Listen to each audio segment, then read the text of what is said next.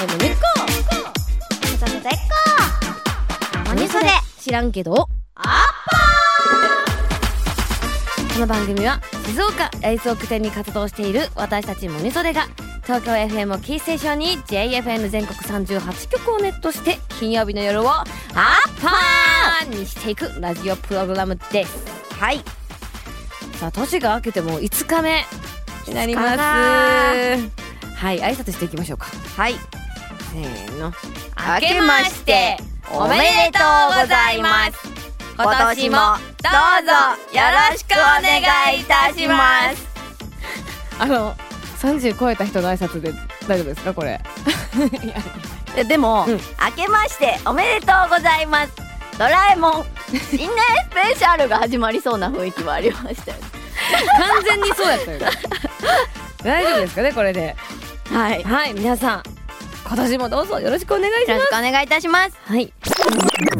今夜のゲストは島田秀平さんです。こんばんは。そして新年明けましておめでとうございます。島田秀平です。あありがとうございます。はじめまして初めまして。ですよね。ろしくお願いします。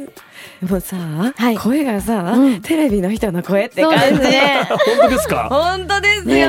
身長が高い、そうそう、あの実は184センチありまして、はい。結構大きいんですよね。絶対言われます。ねそうですよね、そう。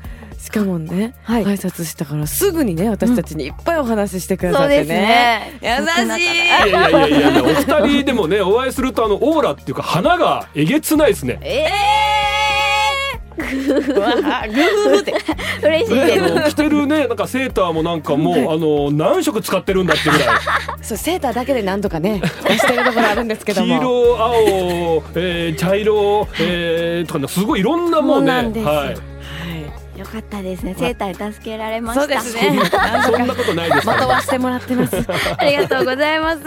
それでは私から島田秀平さんについてご紹介したいと思います。お願いします。島田秀平さんは1977年生まれ長野県のご出身です。1996年に幼稚園から中学生までの同級生赤岡典明さんとお笑いコンビ号泣を結成されています。はい。2008年に一度解散するも2020年に再結成されています手相芸人としての活動は20年ほど前に仕事で知り合った原宿の母に手相占いの手ほどきを受け代々木の老いを襲名されていますメディアへの出演や手相占いにまつわるたくさんの書籍を出版されていますありがとうございます。そう原宿の母がね一応師匠なんですけどもね。はいで僕代々木に住んでるんで、まあ名前もらったんですけど、代々木の老いっていうね。息子じゃないんですねうんそうそうなんか、あー僕もあ距離感あるなと思いましたけどね。やっぱり息子にはしたくないなと思ったんでしょうね。なんでやろう。面白ね。弟とかでもよかったですよね。ですよね。